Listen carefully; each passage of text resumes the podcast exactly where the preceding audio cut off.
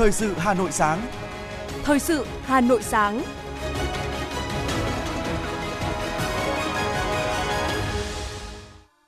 Kính chào quý vị và các bạn. Mời quý vị và các bạn theo dõi chương trình Thời sự sáng nay, thứ ba ngày mùng 7 tháng 3 năm 2023. Chương trình có những nội dung chính sau đây.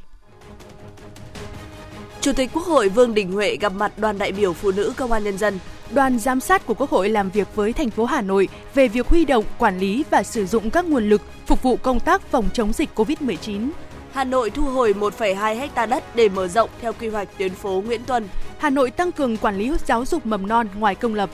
Phần tin thế giới có những sự kiện nổi bật. Hàn Quốc và Mỹ tiến hành các cuộc tập trận không quân chung. Doanh số bán nhà của Trung Quốc bật tăng sau 19 tháng giảm. Sau đây là nội dung chi tiết. Thưa quý vị và các bạn, nhân dịp kỷ niệm 113 năm Ngày Quốc tế Phụ nữ và 40 năm ngày thành lập Hội Phụ nữ Bộ Công an, ngày 8 tháng 3 năm 1983, mùng 8 tháng 3 năm 2023. Chiều hôm qua, tại nhà Quốc hội, Chủ tịch Quốc hội Vương Đình Huệ đã có cuộc gặp mặt đoàn đại biểu phụ nữ Công an Nhân dân. Tại buổi gặp mặt, thay mặt Ủy ban Thường vụ Quốc hội, Chủ tịch Quốc hội Vương Đình Huệ biểu dương, khen ngợi những cố gắng to lớn và kiên trì của các thế hệ cán bộ, hội viên và Hội Phụ nữ Bộ Công an trong suốt 40 năm qua – bày tỏ xúc động và chia sẻ, tri ân những vất vả, hy sinh tầm lặng, to lớn, không thể đong đếm, nhưng mang ý nghĩa rất sâu sắc và thật vẻ vang của các thế hệ cán bộ, hội viên Hội Phụ nữ Bộ Công an nói riêng và Phụ nữ Công an Nhân dân trong toàn lực lượng suốt 78 năm qua. Trong thời gian tới, Chủ tịch Quốc hội đề nghị Đảng ủy Công an Trung ương, lãnh đạo Bộ Công an, lãnh đạo Trung ương Hội Liên hiệp Phụ nữ Việt Nam và toàn thể chị em quan tâm thực hiện tốt ba nội dung trọng tâm như giữ vững nòng cốt giữ vai trò nòng cốt tham mưu với Đảng, Nhà nước về những chủ trương, quyết sách và tổ chức thực tiễn vì sự phát triển và tiến bộ của phụ nữ Việt Nam, đặc biệt coi trọng giáo dục chính trị tư tưởng, rèn luyện phẩm chất đạo đức, lối sống, tuyệt đối trung thành với Đảng, kiên quyết đấu tranh, phòng chống các biểu hiện suy thoái về tư tưởng chính trị, đạo đức, lối sống, để mỗi phụ nữ là một tấm gương sáng trong thực hiện 6 điều Bác Hồ dạy công an nhân dân, gắn với việc thực hiện chỉ thị số 05 của Bộ Chính trị về đẩy mạnh học tập, làm theo tư tưởng, đạo đức, phong cách Hồ Chí Minh vào cuộc vận động xây dựng phong cách người công an nhân dân bản lĩnh, nhân văn vì nhân dân phục vụ.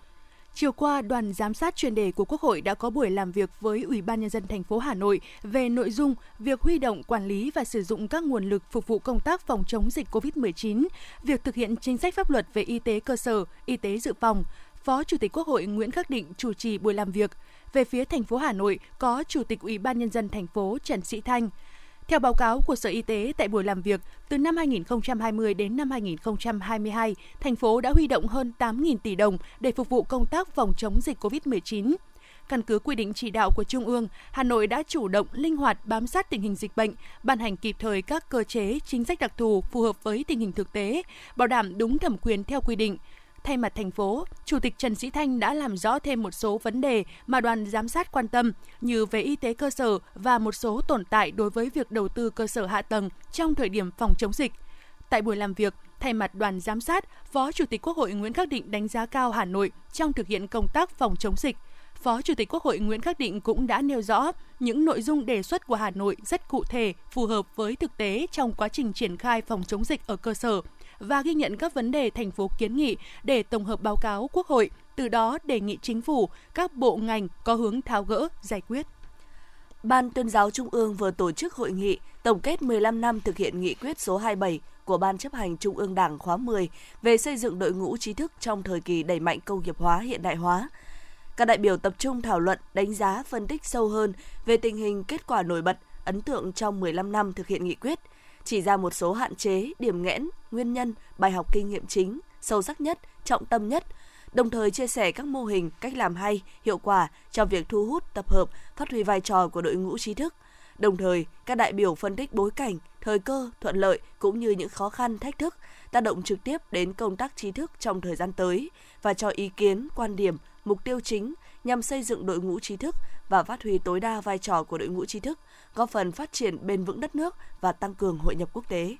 Đoàn giám sát Ủy ban Thường vụ Quốc hội phối hợp với Liên hiệp các hội khoa học và kỹ thuật Việt Nam tổ chức hội thảo việc thực hiện chính sách pháp luật về phát triển năng lượng giai đoạn 2016-2021, thực trạng và giải pháp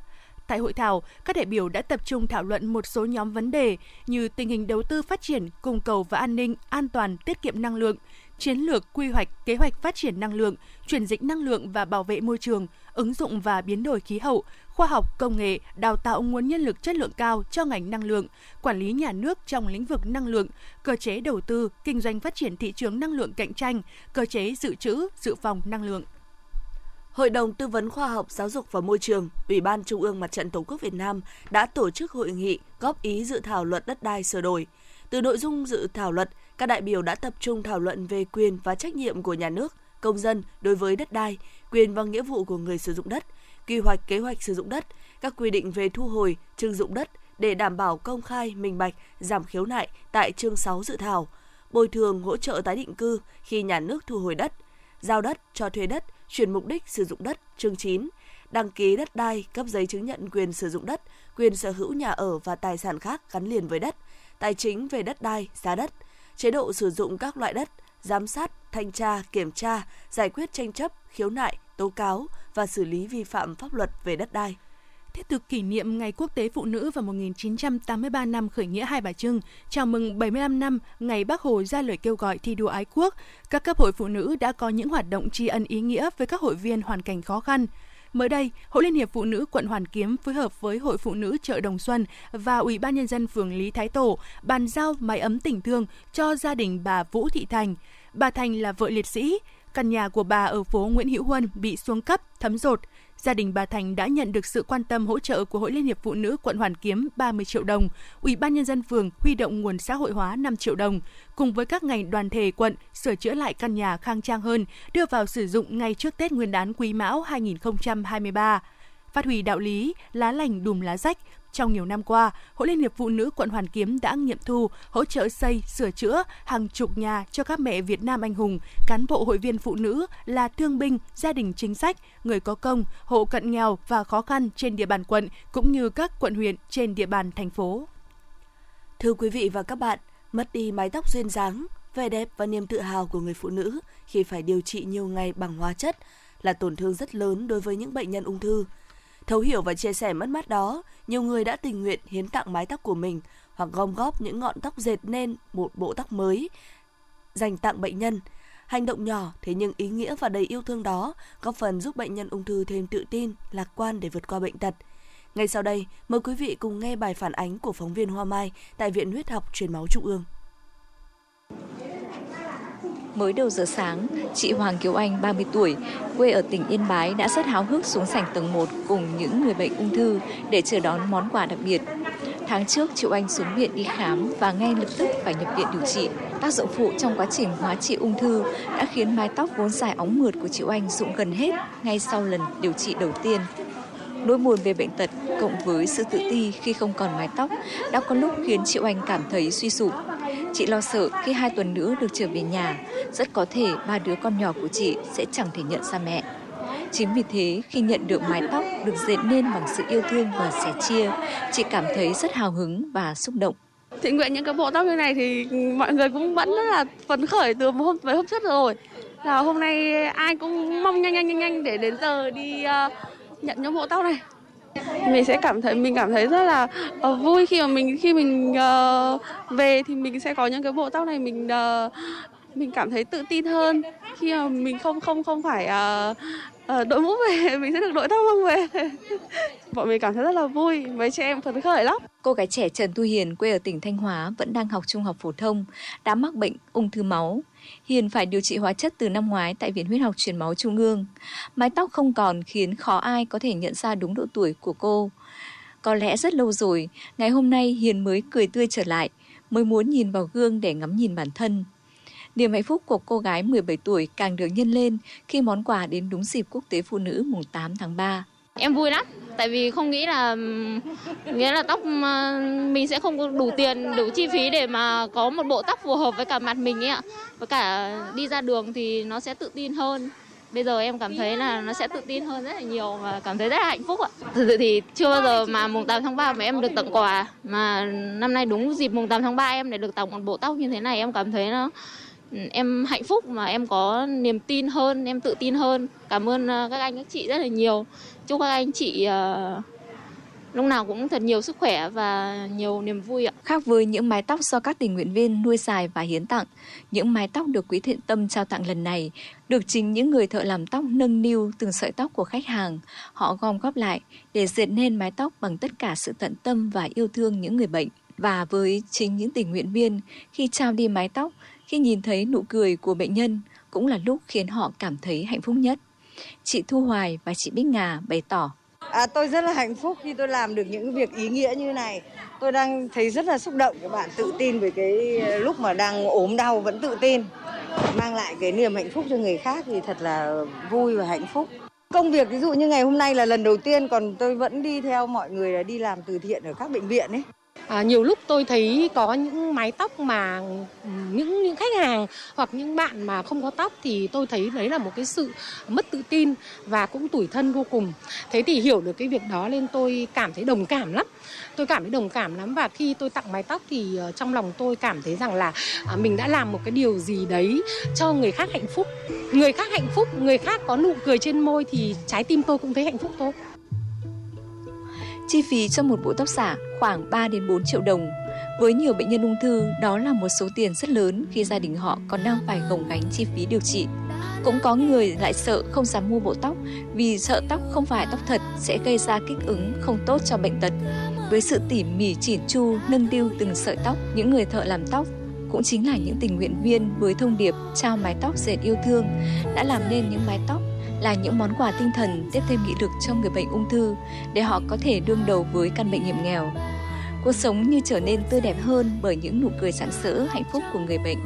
Họ cảm thấy được tình yêu thương, sự sẻ chia của gia đình và cộng đồng. Đội trên đầu mái tóc mới được các tình nguyện viên trao tặng, tay cầm đóa hoa hồng, tô thêm chút son thắm, những nữ bệnh nhân đã tạm quên đi bệnh tật của mình và có người đã bật khóc vì xúc động và đó là những giọt nước mắt của hạnh phúc.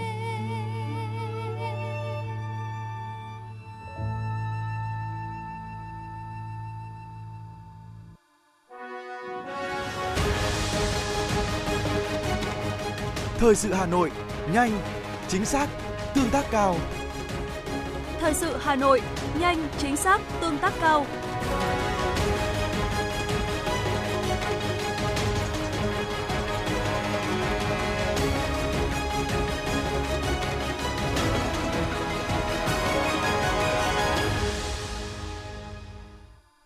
Quý vị, Ủy ban nhân dân thành phố Hà Nội vừa có quyết định phê duyệt kế hoạch sử dụng đất năm 2023 quận Thanh Xuân. Theo đó, các công trình dự án nằm trong kế hoạch sử dụng đất năm 2023 gồm 16 dự án với tổng diện tích 14,84 ha. Trong đó, 12 dự án hạ tầng trên địa bàn quận có sử dụng đất năm 2023 gồm đầu tư xây dựng hạ tầng kỹ thuật xung quanh hồ Dẻ Quạt, cải tạo mở rộng theo quy hoạch tuyến phố Nguyễn Tuân, xây dựng tuyến đường vào cụm 3 trường Thanh Xuân Nam, xây dựng mới trường mầm non công lập tại phường Vương Liệt, đầu tư xây dựng ngách 168 trên 21 và hẻm 168 trên 21 trên 2 Nguyễn Xiển, tu bổ tôn tạo di tích lịch sử Gò Đống Thây, xây dựng sân chơi và bố trí trạm tuần tra tại các thửa đất sau giải phóng mặt bằng trên địa bàn phường Hạ Đình, đầu tư xây dựng ngõ 140 Khuất Duy Tiến ra đường Khuất Duy Tiến, phường Nhân Chính, nhà tăng lễ quận Thanh Xuân, xây dựng cơ sở làm việc công an phường Thanh Xuân Trung, xây dựng mới trạm 220 trên 110 kV Thanh Xuân,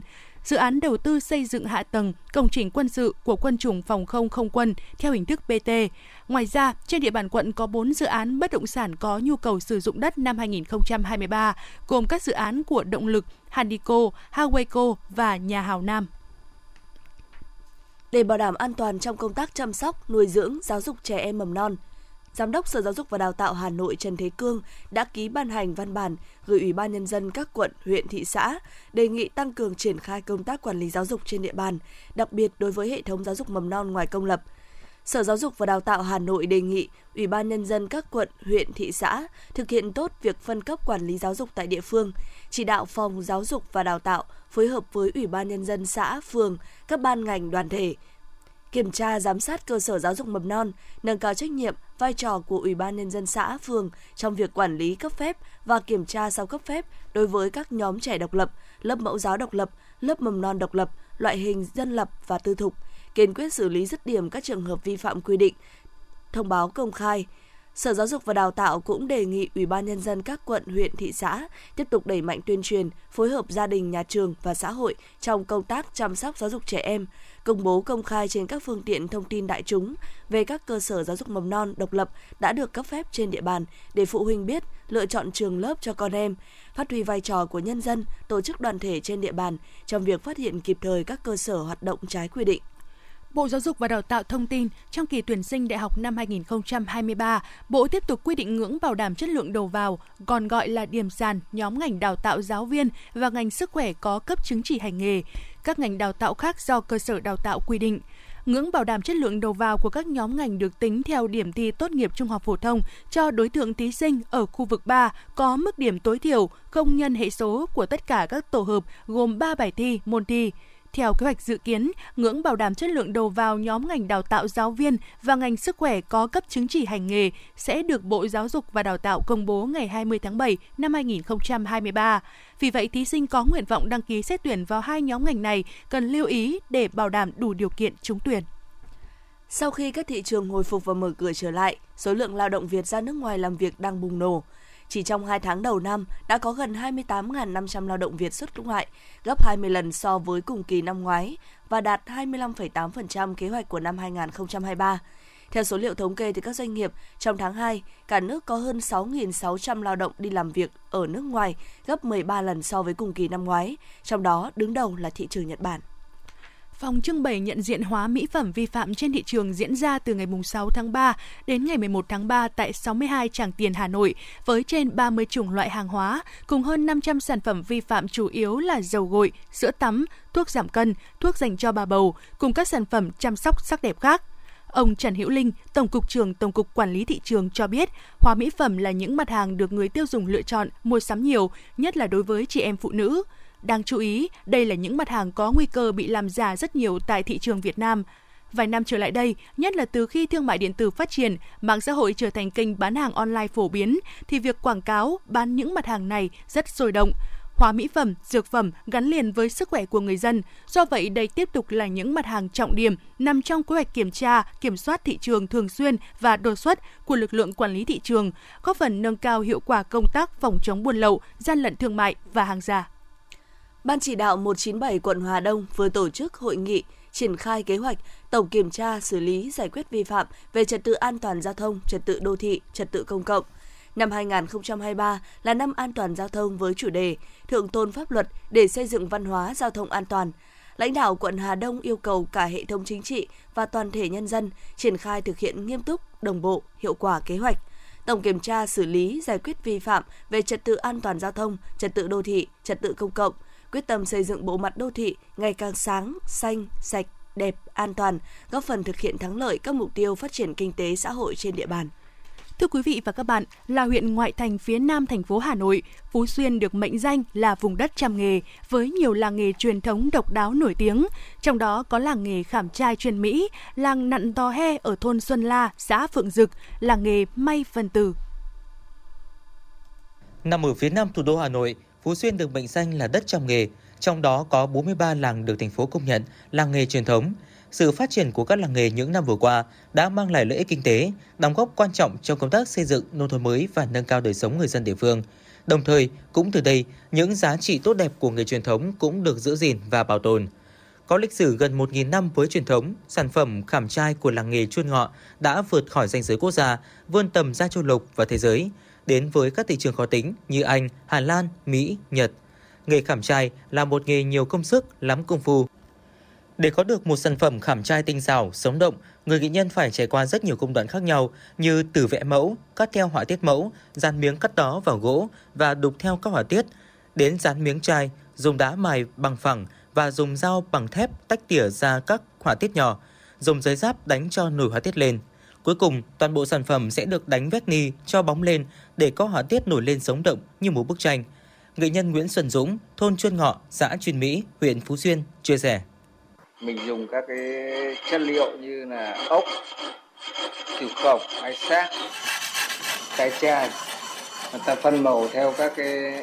các cái chi tiết của của hình vẽ như các cái lá sen ta dùng các màu xanh của kiểu khổng các cái hoa sen ta dùng màu đỏ của của ống đỏ. Và các cái lưỡi cưa này thì nó cũng cũng rất là nhiều nhiều loại lưỡi cưa. Có những cái mà ta xen lọng thì ta dùng cái loại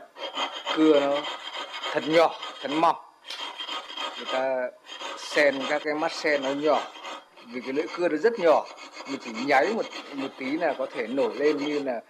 như là các cái gai hồng chẳng hạn. Là mình cũng chỉ hơi nháy cưa cái là là nó đã nổi lên gai rồi với làng nghề cỏ tế Phú Túc từ lâu đã được nhiều người biết đến với những chiếc rổ giá, giỏ đựng cua, cá hay các khay, hộp đựng quần áo, chắp đựng son phấn, hàng lưu niệm con giống được làm từ cỏ tế. Với ưu điểm nguyên liệu sản xuất là tự nhiên, mẫu mã đa dạng, chất lượng tốt, bền đẹp và giá thành rẻ, các sản phẩm cỏ tế ở Phú Túc không những được ưa chuộng ở thị trường trong nước mà còn được xuất khẩu đến 20 quốc gia trên thế giới như Trung Quốc, Nhật Bản, Đài Loan, Ấn Độ, các nước Trung Đông. Những tên tuổi doanh nghiệp như Phú Ngọc, Phú Tuấn, Hiền Lương, Hồng Kỳ, Thành Công đã vang tiếng khắp nơi và trở thành những đại lý phân phối lớn, góp phần quảng bá sản phẩm làng nghề cũng như mang lại việc làm và thu nhập cho hàng nghìn hộ nông dân trong vùng. Đời sống người dân ở đây đã thực sự thay đổi. Anh Nguyễn Phú Vinh, thôn Lưu Thượng, xã Phú Túc, huyện Phú Xuyên cho biết. À, mình à, là một thế hệ trẻ của làng nghề thì mình rất là tự hào mà mình được nuôi dưỡng từ cái là nghề cái nghề này của mình mà được cái tất cả thế giới và tất cả kể cả trong nước mình cũng rất là ưa chuộng với cái sản phẩm vượt cổ tế này tôi rất là tự hào. Làng Xuân La xã Phượng Dực từ lâu đã nổi tiếng với nghề nạn tò he. Đây cũng là làng nghề tò he duy nhất ở Việt Nam. Không chỉ là một nghề mưu sinh, nạn tò he ở làng Xuân La đã trở thành nét đẹp văn hóa dân gian, góp phần giáo dục thế hệ trẻ về lịch sử, bản sắc văn hóa và cội nguồn dân tộc Việt Nam. Nhìn bề ngoài, nhiều người nghĩ không có khó khăn gì để nạn được tò he, nhưng thực tế không đơn giản như vậy. Nạn tò he như một môn nghệ thuật, đòi hỏi người làm phải khéo léo, sáng tạo, chính xác trong từng chi tiết thì mới tạo ra sản phẩm bắt mắt. Sản phẩm tò he là đồ chơi thú vị, hấp dẫn trẻ em và cũng là món quà lưu niệm mộc bạc đậm chất làng quê Việt Nam. Chính nhờ nét độc đáo và tài tình trong cách tạo nên đồ chơi cho trẻ thơ mà sản phẩm tò he làng Xuân La đã được giới thiệu quảng bá tại nhiều nước trên thế giới và đã tạo ấn tượng với bạn bè quốc tế. Nghệ nhân Đặng Đình Sự, thôn Xuân La, xã Phượng Dực, huyện Phú Xuyên cho biết. Tôi à, ngồi à, lặn và các cháu sẽ súm lại và tôi có cảm thấy vui và tôi sẽ có trách nhiệm với à, nghề truyền thống hơn là nghề tò he. Đây chỉ là ba trong số hơn 100 làng nghề của huyện Phú Xuyên đang phát triển mạnh mẽ. Theo thống kê của huyện Phú Xuyên cho thấy, trên địa bàn huyện có 154 làng cụm dân cư làm nghề chiếm 1%, với 78 làng nghề được duy trì và phát triển cho đến nay. Trong đó có 9 làng khảm trai, 10 làng đan cỏ tế, 10 làng sản xuất đồ mộc, 12 làng may mặc và làm giày. Toàn hiện có 22.400 hộ sản xuất tiểu thủ công nghiệp, chiếm 39%, số lao động sản xuất tiểu thủ công nghiệp là 41.000 người, chiếm 40%. Thu nhập từ làng nghề đạt gần 5.000 tỷ đồng mỗi năm. Nhằm thúc đẩy kinh tế làng nghề, Ủy ban nhân dân huyện Phú Xuyên và các xã đã có nhiều giải pháp hỗ trợ khuyến khích phát triển tiểu thủ công nghiệp, làng nghề như quy hoạch xây dựng cụm công nghiệp làng nghề, nâng cấp hệ thống lưới điện, đường giao thông. Bên cạnh đó, huyện cũng quy hoạch và từng bước xây dựng hàng loạt cụm công nghiệp, nâng cao thương hiệu làng nghề, chú trọng nâng cao hiệu quả sản xuất và sức cạnh tranh của hàng hóa làng nghề.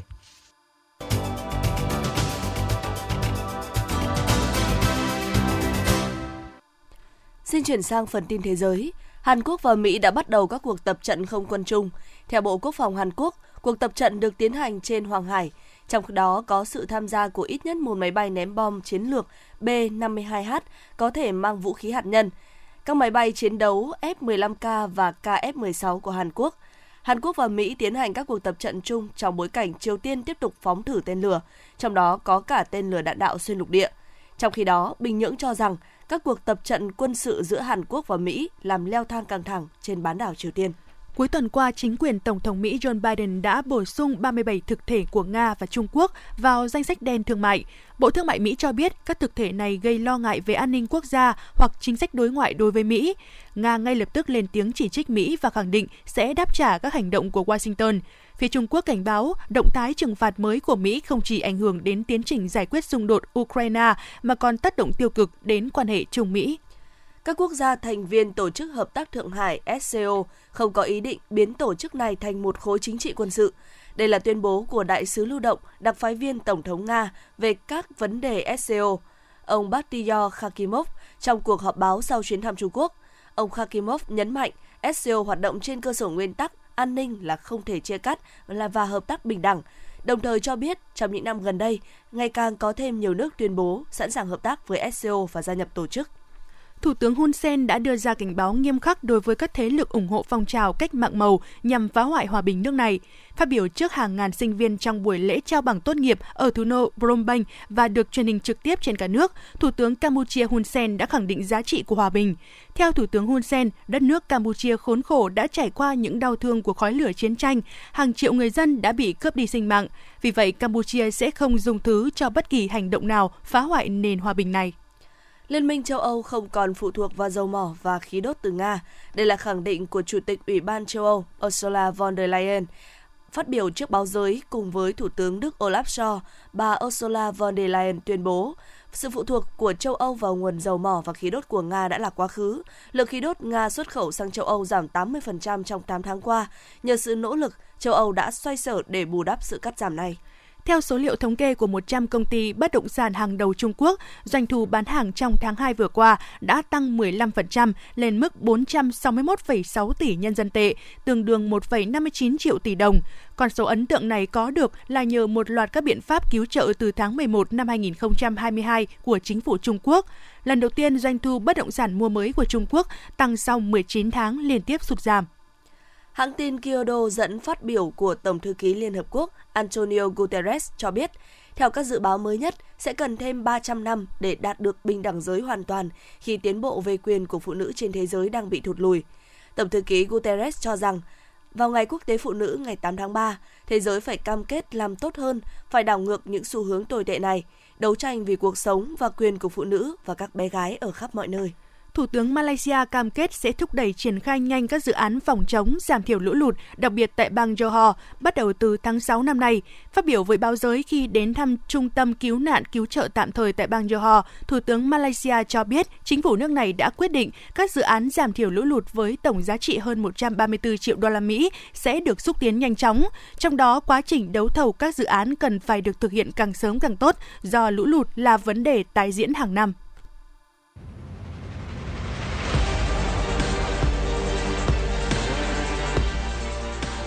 Bản tin thể thao. Bản tin thể thao.